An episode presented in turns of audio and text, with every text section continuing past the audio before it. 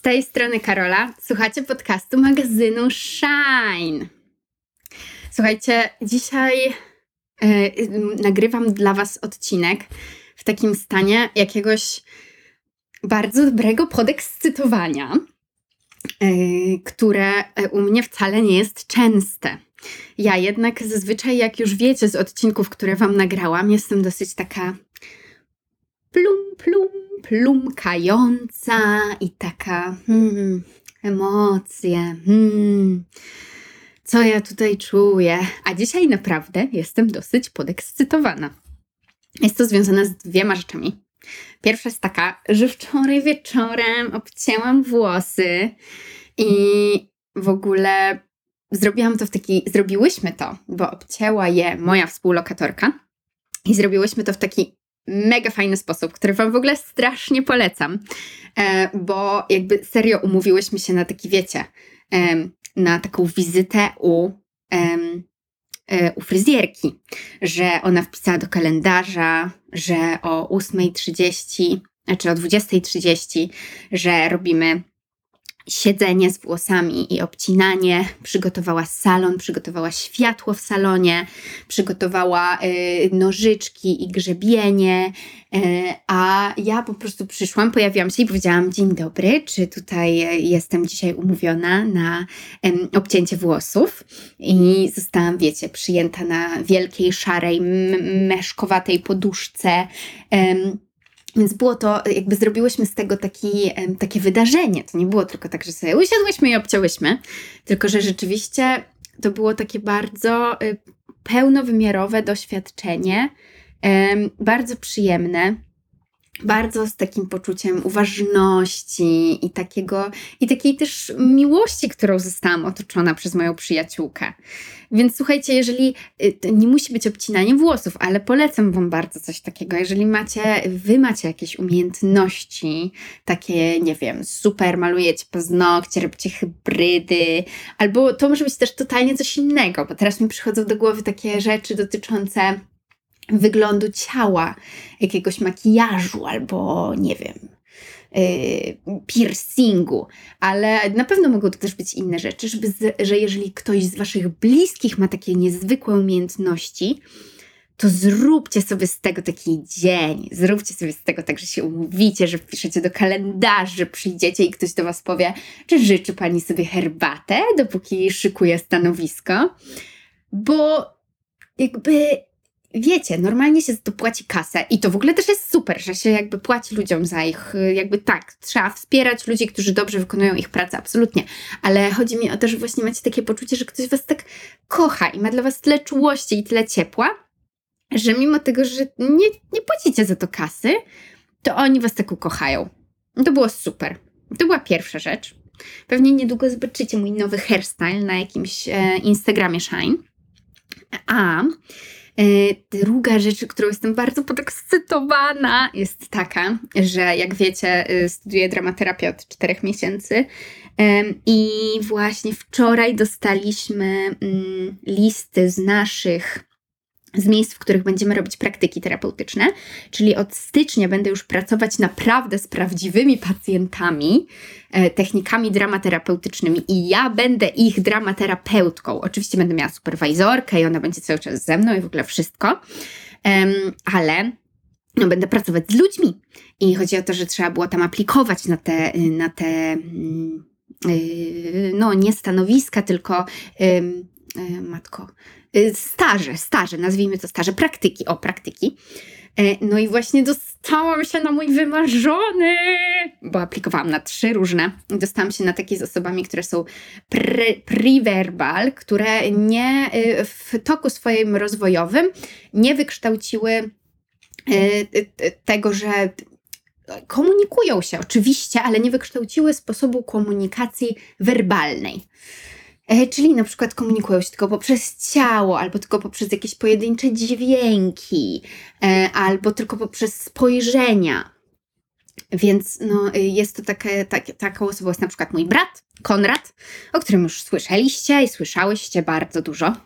Więc po prostu strasznie się cieszę, że się tam dostałam i e, obiecuję Wam, że od stycznia pewnie będziecie o tym trochę słuchać.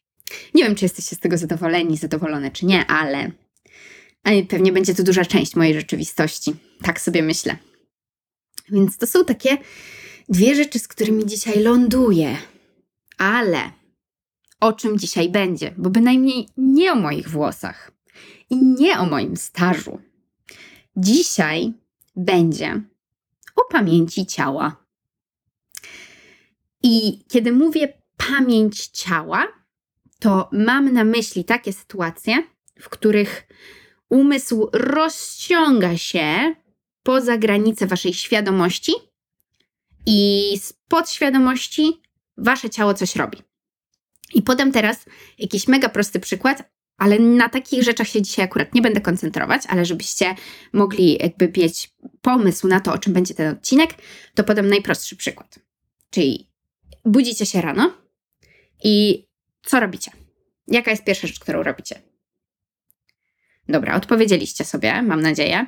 Ja pierwsza rzecz, którą robię, to zależy, czy jestem spóźniona, czy nie. Albo sięgam po telefon, albo yy, wyciągam bardzo szybko obie nogi z mojego łóżka i idę umyć zęby. I potem wszystkie rzeczy, które się dalej dzieją, jakby yy, mam teraz w głowie, jak one się dzieją, bo moje ciało pamięta. Moje ciało pamięta i w zależności od tego, czy widzi, że mam jeszcze 40 minut do wyjścia, czy godzinę do wyjścia, czy 20 minut do wyjścia, e, po prostu odgrywa szereg zadań, do których się przyzwyczaiło. Czyli to jest taka pamięć ciała, w której, powiem to jeszcze raz, umysł rozciąga się poza granice naszej świadomości i z wyuczonych schematów, z y, podświadomie już z, z, zaprogramowanych w nas rzeczy, robimy coś. I ja chciałabym dzisiaj w podcaście pójść sobie taki kroczek dalej od tego i połączyć ten em, pamięć ciała, to co jest w tym, w tym pakunku pamięć ciała, z miejscem, z miejscami. I uwaga, dlaczego o tym chcę Wam dzisiaj powiedzieć? Tylko chciałabym tutaj zaznaczyć, zanim to powiem, dlaczego chciałabym bym o tym powiedzieć, to chciałabym zaznaczyć, że jest tutaj y, y, y, trigger warning, tak zwany z angielskiego, czyli taki ostrzegam Was, że to, co powiem, może w Was wyzwolić pewne trudne emocje. Jeśli macie jakąś historię z zaburzeń odżywiania, albo ktoś z Was bliski ma historię zaburzeń odżywiania, bo ta część historii, którą teraz opowiem, ma związek z moimi zaburzeniami odżywiania. Więc po prostu chcę Was tutaj ostrzec, że jeżeli jesteście bardzo czuli na zaburzenia odżywiania, albo w ogóle po prostu macie jakiś problem z jedzeniem albo z ciałem, to może nie chcecie mnie dzisiaj słuchać. I to jest super, jeżeli yy, chcecie się sobą zaopiekować i właśnie mnie nie słuchać w tym momencie. Serio. Ja to bardzo doceniam. Uważam, że to jest ekstra. Po tym wstępie, nieco przydługim, powiem Wam, dlaczego dzisiaj jest o pamięci ciała. Otóż, ostatnio trochę więcej odwiedzam moich rodziców, mój dom, dom moich rodziców w Polsce, przez to, że robimy ten protest osób z niepełnosprawnościami i ich rodzin, e, i ich opiekunów, opiekunek. I przez to, że robimy ten protest, to częściej latam do Warszawy żeby coś załatwić, albo żeby po prostu być na proteście, albo w związku z kampanią reklamującą protest. I przez to mam, miałam więcej możliwości wejścia znowu do przestrzeni domu moich rodziców, w którym się wychowywałam. Wyprowadziłam się tuż po, tuż po moich 19 urodzinach, czy 18, nie, 19 e, urodzinach. I e, tak naprawdę, no to tak odwiedzam ich, tak na przykład na miesiąc, e, w wakacje albo w święta. Ale wiecie, taka intensywność bycia tam jest taka raczej z doskoku. A ostatnio było tego trochę więcej. I zwróciłam uwagę na to, że moje dziwne y, różne dziwne schematy związane z jedzeniem i z moim ciałem, które są pokłosiem moich zaburzeń odżywiania, e, po prostu się totalnie gdzieś budzą, jak ja tam przekraczam próg tego domu. A w ogóle ja naprawdę kocham dom moich rodziców. U, uwielbiam go, kocham moich braci, psy, moje psy, które kochają mnie najbardziej na świecie, mimo tego, że nie ma mnie przez 10 miesięcy w roku i ja je kocham najbardziej na świecie, mimo tego, że nie widzę ich przez 10 miesięcy w roku. No, coś wspaniałego, coś wspaniałego. Ale i tak zaczynam po prostu e, głównie e, się obiadać. Mam po prostu takie, e, wpadam w ten taki, w taki, w takie błędne koło tego, że jednego dnia jem za dużo, potem drugiego dnia jem, potem drugiego dnia jem jakieś jabłko i owsiankę, E, ale potem jestem strasznie głodna, więc zaczynam jeść. Ale jak zaczynam jeść, to już przekraczam tę linię tego, że jem za dużo, e, więc w mojej głowie, więc stwierdzam, no to teraz to już walić to i teraz to już zjem wszystko, co chcę, bo już i tak zrujnowałam ten dzień kompletnie. Więc po prostu zjem za dużo i znowu wpadam w te wyrzuty sumienia, w to, że się z tym czuję okropnie, że jest mi strasznie smutno, więc następnego dnia znowu jest jabłko i owsianka i tak, i tak dalej, i tak dalej, i tak dalej. A potem znowu jestem głodna i znowu to przejadam. I, yy, ale potem słuchajcie, wsiadam w samolot do Londynu, ląduję w Londynie i nagle wszystko jest w ogóle świetnie Nagle sobie jem moją kochaną owsiankę z bananem i cynamonem rano, albo, albo z powidłami babci Danusi, bo babcia Danusia wysłała mi ostatnio paczkę z powidłami i, yy, i też uwielbiam owsianki. Są oczywiście jeszcze dużo lepsze niż te z bananem. Yy, I potem idę, idę na zajęcia, jem normalnie lunch, yy, jadę do pracy po szkole, jem normalnie kolację. W międzyczasie sobie zjem jakiś batonik, albo jakiś, e, albo jakieś jabłko, jakiś banan, coś, orzechy. Mm. O matko, wczoraj zjadłam suszone mango, dlatego że moja y, współpracownica z ogrodu y, przywiozła mango, y, jakieś takie... Ona powiedziała, że ono jest z South Africa. Mango. Serio, serio, było przepyszne. I wracam do domu do mieszkania naszego. Nie jestem głodna. E, nie, nie mam ochoty e, nagle się objeść. Jestem okej. Okay. Ale to się dzieje, słuchajcie, w ciągu jednego, jakby jednego dnia. Ja wracam i wszystko jest okej. Okay. I ja już miałam takie w swojej głowie, o co w ogóle chodzi? Co się dzieje? Dlaczego ja nie jest, jestem w stanie po prostu tutaj zmieniam miejsce, jestem niecałe 2000 kilometrów dalej na planecie Ziemia i wydaje mi się, że w ogóle, kurde, co? Zaburzenia odżywiania już to mam ze sobą. Terapia pomogła, leki pomogły, wszystko, wsparcie, tak. Znajduję się w domu, prawda, u rodziców w Polsce i klapa. I klapa. A wydaje ci się, że już proces zdrowienia gdzieś, że już daleko zaszłaś. No i powiedziałam o tym mojemu terapeucie. E, I też sama sobie o tym gdzieś pisałam i zastanawiałam się. No i wiecie co? Okazuje się, że ciało pamięta. Że ciało po prostu pamięta. Że te wszystkie gdzieś napięcia, które wiążą się z domem moich rodziców, który, tak jak powiedziałam, strasznie kocham, ale który, w którym y, dużo ciężaru, dużo napięć bardzo wpłynęło na rozwinięcie się we mnie zaburzeń odżywiania. Że moje ciało to wszystko pamięta. I że jak tylko po prostu znajduję się w tym dużym białym domu, to nagle to się reaktywuje. Mimo tego, że te napięcia, które gdzieś pomogły moim zaburzeniom odżywiania się rozwinąć, nie są już tak duże. Że y, na przykład mój brat, y, jakby wtedy, kiedy mi się rozwinęły zaburzenia odżywiania, mój brat się y, bardzo to był bardzo trudny okres dla niego zdrowotnie. Ja się bardzo bała mojego po prostu życia.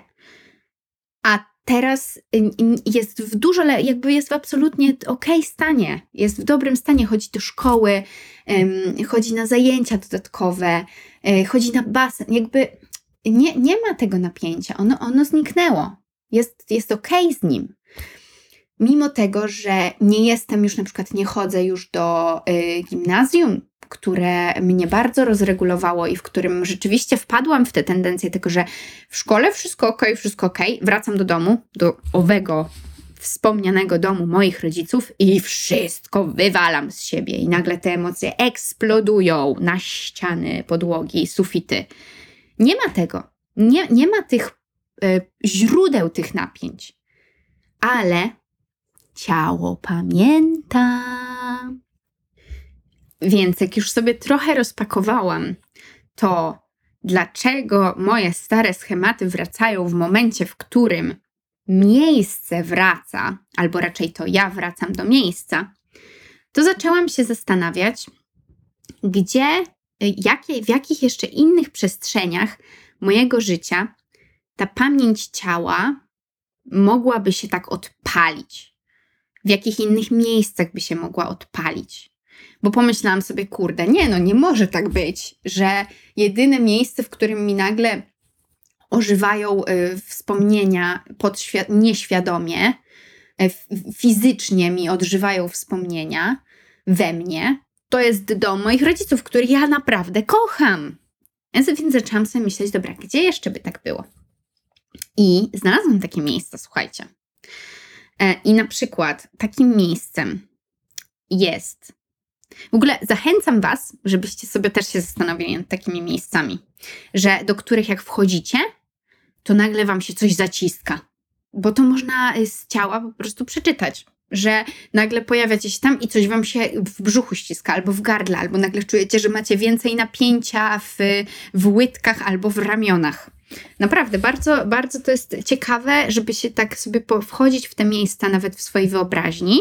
Do wyobraźni jeszcze wrócimy E, i się zastanowić, gdzie, gdzie po prostu czujecie nagle jakiś taki, jakieś napięcie w ciele i potem dlaczego. Czy właśnie, czy wasze ciało przypadkiem czegoś nie pamięta z tego miejsca. Ale wracając do tego, że właśnie, yy, że chciałam wam podać więcej przykładów takich miejsc z mojego życia. Jednym takim miejscem jest o moje gimnazjum. O mamma mia, ojej, aż teraz się po prostu zatrząsłam, zatrzęsłam, jak, e, jak, to, jak, jak pomyślałam o tym budynku. Słuchajcie, ja naprawdę nie byłam w budynku mojego gimnazjum od, uch, ajajaj, ilu lat? No będzie z ośmiu chyba, siedmiu lat.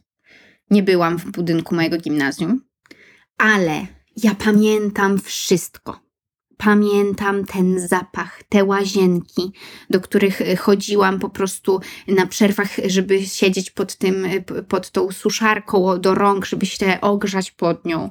Pamiętam to wielkie lustro, o, to wielkie lustro, jak się wchodziło po schodach, ten pokój nauczycielski.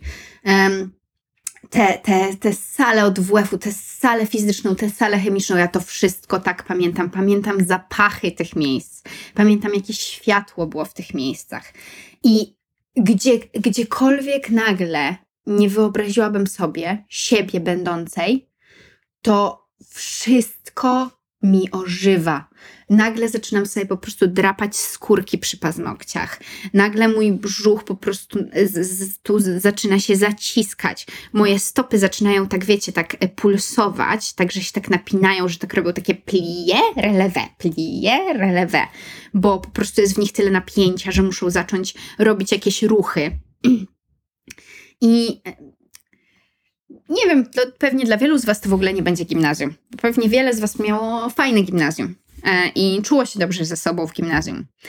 Ale ja akurat się czułam fatalnie. E, czułam, że jestem pod ogromną presją.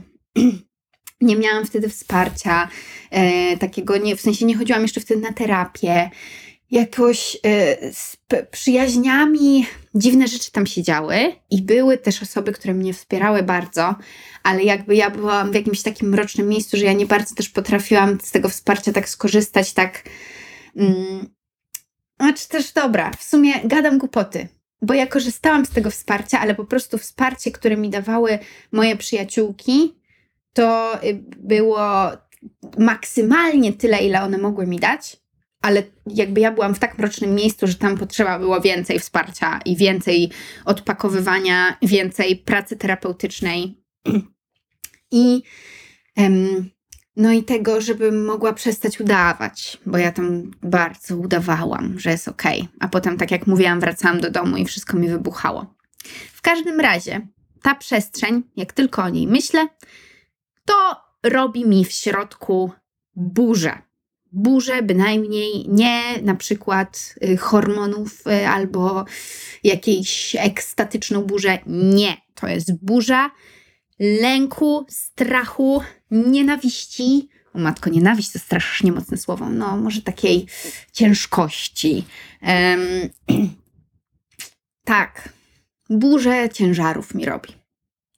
Kolejne miejsce takie to jest Park Praski w Warszawie. Park Praski w Warszawie, dlatego że słuchajcie, no myśmy tam chodzili, chodziły biegać na WF-ie. I, I ja tego nienawidziłam. Było mi tak zimno, bo nie mogliśmy nosić długich spodni, tylko musieliśmy mieć takie, żeby było widać całe kolano. Więc musiały być krótkie spodenki i bluzka też musiała być taka t-shirt, nie z długim rękawem. Mi było, ja jestem strasznym zmarzluchem, strasznym, więc mi było tam strasznie zimno w tym parku. I ja jeszcze nienawidziłam biegać. Co jest? E, co się ciekawie rozwinęło dalej w moim życiu, bo teraz bieganie to jest mój absolutnie ukochany sport. Najfajniejszy na świecie. Nawet wolę bieganie niż basen. E, bieganie jest super teraz, ale wtedy było okropne. I czułam się totalnie zmuszona do tego, bo nie było wyboru. Nie mogliśmy iść na bieganie albo na basen, albo na siłownię, tylko trzeba było chodzić biegać, dopóki nie spadnie śnieg. A jak spadnie śnieg, to wtedy przestajemy. I ja tego nienawidziłam. Cały czas mi się chciało wymiotować po tym bieganiu. A jeszcze oczywiście, wiecie, ja byłam taka ambitna, więc chciałam szybko dobiec, żeby pojechać na zawody później. Więc, więc biegłam najszybciej jak mogłam i po prostu ten moment tego startu, jak ja wiedziałam, że ja już zaraz będę po prostu chciała właśnie wymiotować i że nie będzie, będzie brakowało oddechu. Także Park Paraski w Warszawie przypomina mi o tym nieznośnym, nieznośnych biegach, nieznośnym WF-ie. E, aczkolwiek powiem Wam, że zaczęłam już sobie trochę naprawiać Park Praski. E, dlatego, że już tam byłam kilka razy z moją przyjaciółką Alicją, którą pozdrawiam. I e, tam e, sobie robiłyśmy miłe jakieś różne rzeczy, pikniki i posiadówy z grzanym winem zimą. I tam byłam też kilka razy na spacerze z innymi fajnymi osobami. Więc tak ten park praski, no trochę go sobie naprawiam. Ale jednak jak widzę ten pomnik tej żyrafy, bo my zawsze koło niego przebiegaliśmy, uuu, u, kochani, kochane. Nie, fatalne. I dalej. Co dalej? A wiem. Trzecim przykładem moim, znaczy czwartym licząc dom, to jest y, lodziarnia w Łazienkach Królewskich. Ona się chyba nazywa Madame Tussaud. I ta lodziarnia, słuchajcie, no, hmm, ona jest takim najmniej, na, najlżej mnie uderza, jak sobie myślę o niej i o byciu w niej. Ale po prostu ona się bardzo mi tak źle w ciele osadziła, ponieważ myśmy tam chodzili z moim tatą e, w każdy weekend na wielkie puchary lodowe, co jest wspaniałym wspomnieniem, prawda? E, fantastycznym. E, jakby ojciec zabierający swoją córkę w każdy weekend na puchary lodowe, no co ona wymyśla, że ma, prawda, w pamięci ciała jakiś ciężar. Ale niestety mam, ponieważ to było w takim okresie, przez takie pół roku, kiedy moja mama przez pół roku była w szpitalu, ponieważ y, po prostu miała zagrożoną ciążę z Nikodemem. Więc leżała. Wszystko się fantastycznie skończyło. Nikodem jest fantastyczną, najlepszą istotą. E, I moja mama też się ma ok. po 17 latach od urodzenia go. Ale no ja po prostu za nią tęskniłam. I bałam się, że ten Nikodem, że coś pójdzie nie tak, że Nikodema nie będzie w naszych życiach. E, bałam się o moją mamę. Ona przez pół roku, słuchajcie, ponad pół roku leżała w szpitalu i jeszcze na dodatek do tego szpitala, na ten oddział, nie można było wprowadzać dzieci. Rozumiecie to? Ja nie mogłam tam wchodzić. To znaczy, prawda jest taka, że tata mnie kilka razy przemycił. Nie wiem, czy ja to powinnam w podcaście. Nie, no to teraz nic nam nikt nie zrobi. Tata mnie przemycił kilka razy do niej pod swoją kurtką. Pamiętam to. I ja po prostu nie mogłam jej widzieć, więc rysowałam jej cały czas rysunki. Zrobiłam jej taki cały album z moimi rysunkami. Taki, że w każdym tygodniu, w którym nie mogłam jej zobaczyć, to żeby też był rysunek w tym albumie i że potem po prostu dostała taką pakę rysunków. Um, ale, no ale to było strasznie ciężkie. I dlatego te weekendy z tymi pucharami lodowymi, no te lody były pyszne i ja je jadłam oczywiście. I nawet się ubierałam, pamiętam zawsze w taką białą sukienkę i taki kapelusz słomkowy, bo chciałam być, wiecie, taką, taką, taką, taką damą w tej, w tej kawiarni, w łazienkach królewskich w Warszawie. Ale no wtedy tak naprawdę głównie po prostu tęskniłam. Tęskniłam i martwiłam się o przyszłość więc, i, więc y, to mi się kojarzy.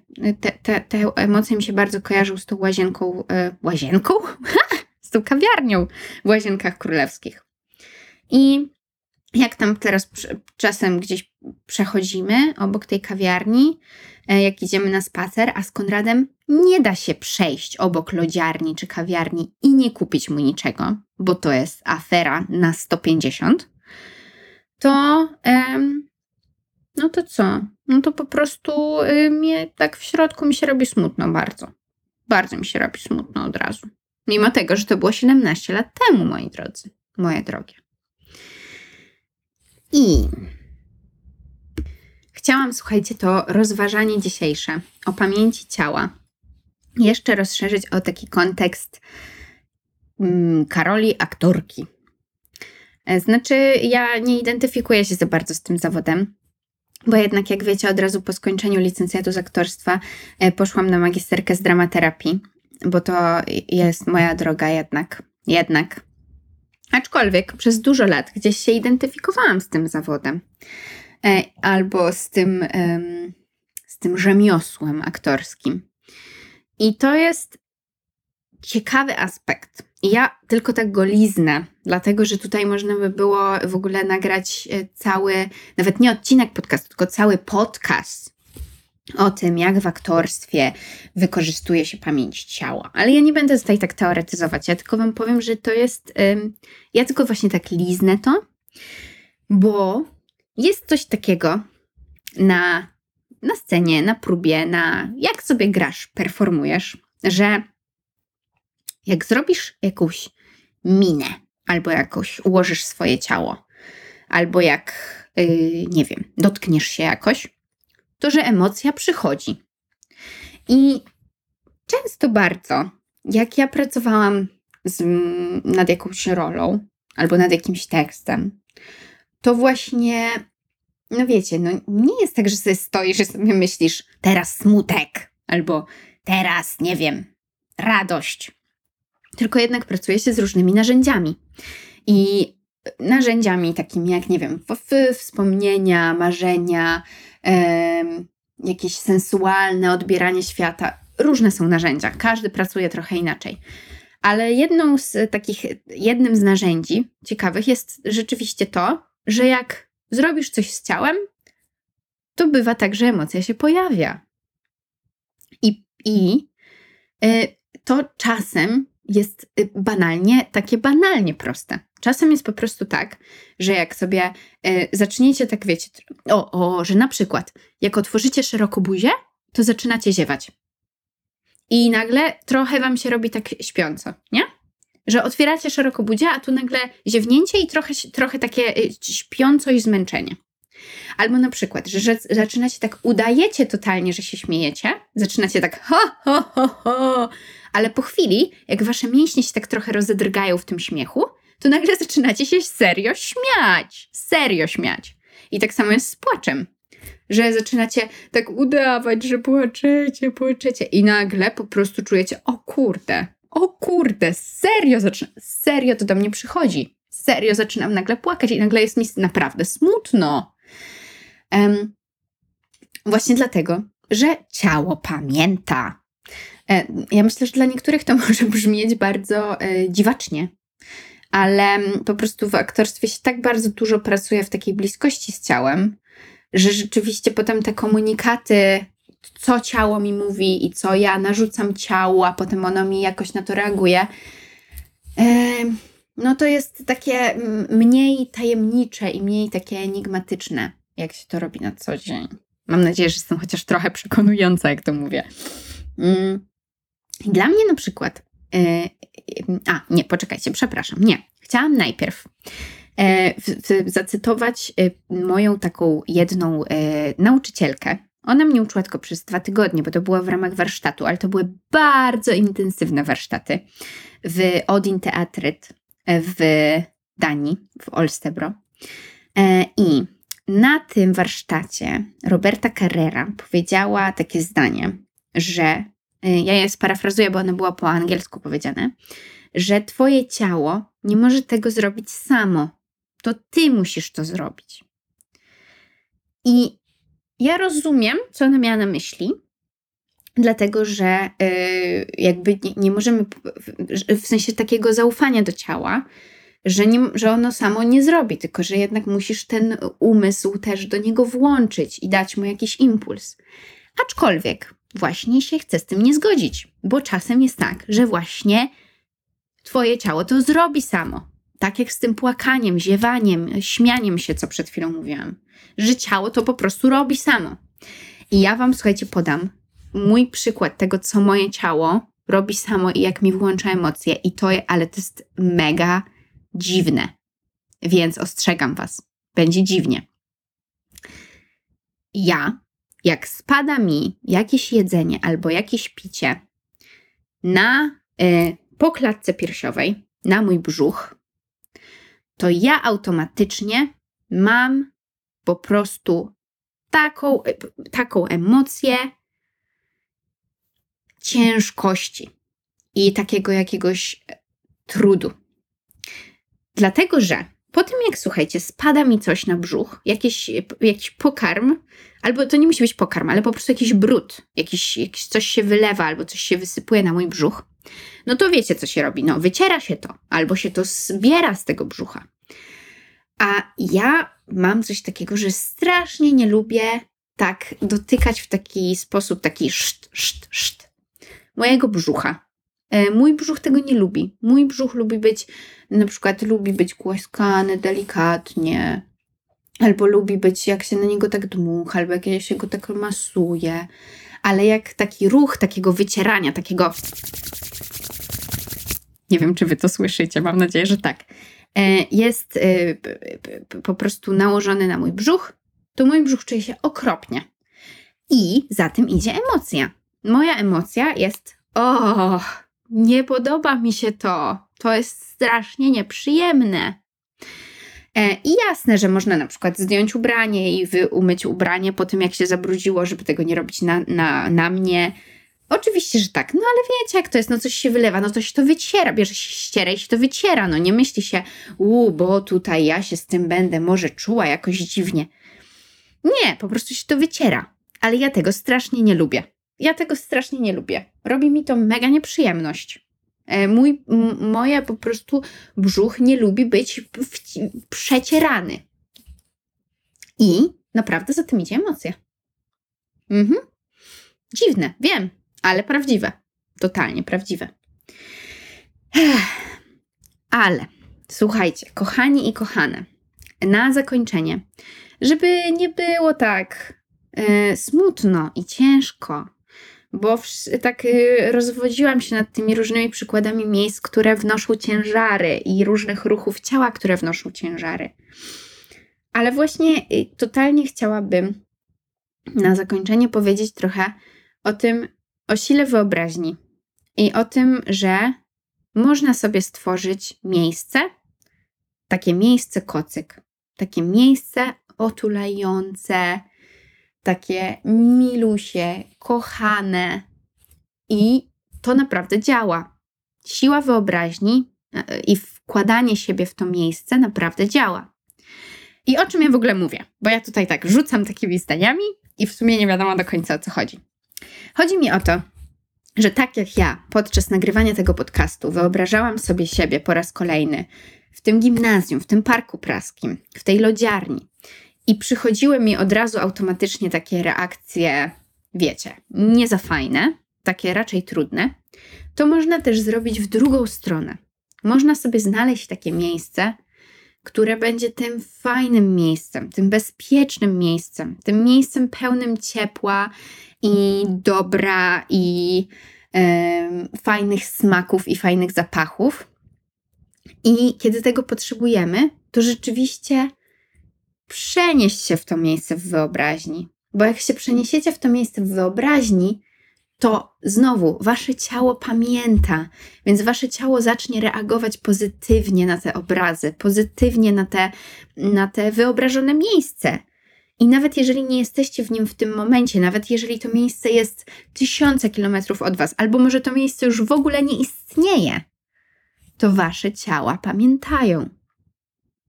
I chciałabym Was bardzo zachęcić do zrobienia takiego ćwiczenia, żeby sobie rzeczywiście usiąść. Może nie wiem, może poprzeglądać stare zdjęcia, żeby sobie poprzypominać różne miejsca. Może po, e, napisać e, w, w swoim dzienniku, pamiętniku, laptopie coś o tym. Może sobie nagrać głosówkę na ten temat. Albo y, posłuchać muzy, której się gdzieś słuchało w różnych określonych miejscach. I sobie poprzypominać po prostu te miejsca. I znaleźć takie, które może być waszym, taką waszą jaskinią w świecie wyobrażonym. I ja totalnie mam takie miejsce. I kurde, no teraz będę strasznie taka klisze i e, po prostu zabrzmie teraz jak jakaś romantyczka straszna. Ale no prawda jest taka, że moja, moi rodzice są tacy trochę, no tacy trochę, tacy właśnie, no tacy romantycy, tacy trochę są klisze też, no. Ale kocham ich bardzo, wspaniali są. No i oni nas po prostu zabierali, jak byliśmy dzieciakami, na to drewniane molo w Sopocie. I ja mam, ale, ale to nie tylko chodzi o rodziców, mam też stamtąd inne wspomnienia. I jak ja myślę, jak mam nagle jakiś cię ciężar i czuję, że moje ciało już się całe spina, to ja sobie zamykam oczy i przenoszę się na drewniane molo w Sopocie, które mi się kojarzy z moim kuzynem, z którym zjedliśmy tam tysiące lodów. Tysiące lodów, takich wiecie, ja wtedy jeszcze nie byłam weganką, więc to były takie lody spirale, które się moczy w czekoladzie i potem posypuje orzeszkami. Tysiące.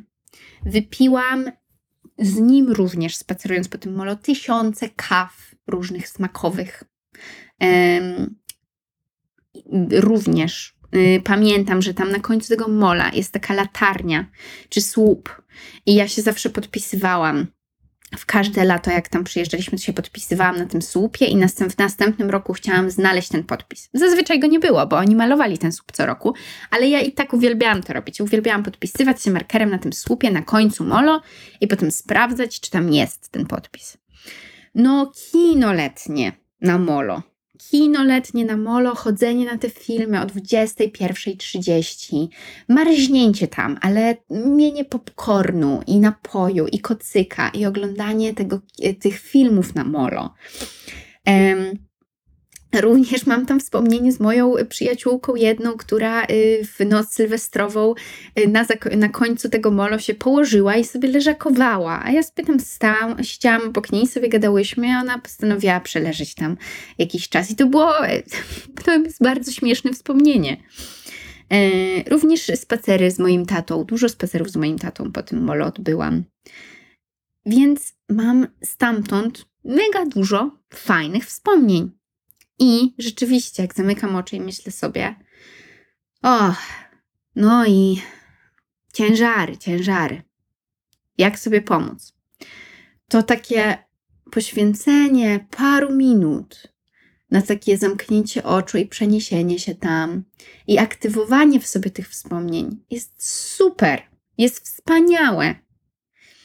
Zróbcie to, zróbcie to dla siebie. I też chciałam już Wam na super zakończenie powiedzieć, że potem, jak już tak zrobicie, wiecie, jak już będziecie mieli taką praktykę robienia tego przez um, przenoszenia się do tego miejsca, to potem może wystarczy Wam po prostu pomyśleć o tym miejscu. I już będziecie mieli w ciele e, pozytywną odpowiedź. Tak jak ja na przykład myślę o gimnazjum i mam od razu negatywną odpowiedź. Bo ciało się uczy, mózg się uczy. I pamięć ciała też to jest bardzo ważne, że pamięć ciała to nie jest po prostu ciało, tylko to obejmuje, ona, ona obejmuje całą sieć neuronową w mózgu. Tam są, wiecie, po prostu jakieś niezliczone, pewnie zliczone, liczby połączeń neuronowych w mózgu, które są za to odpowiedzialne. Więc i umysł, i ciało się tego uczą. Dziękuję Wam bardzo za przejście ze mną przez um, tę podróż dookoła pamięci ciała i przez różne miejsca z mojego życia. Um, wysyłam mnóstwo uścisków i słyszymy się za dwa tygodnie. Pa!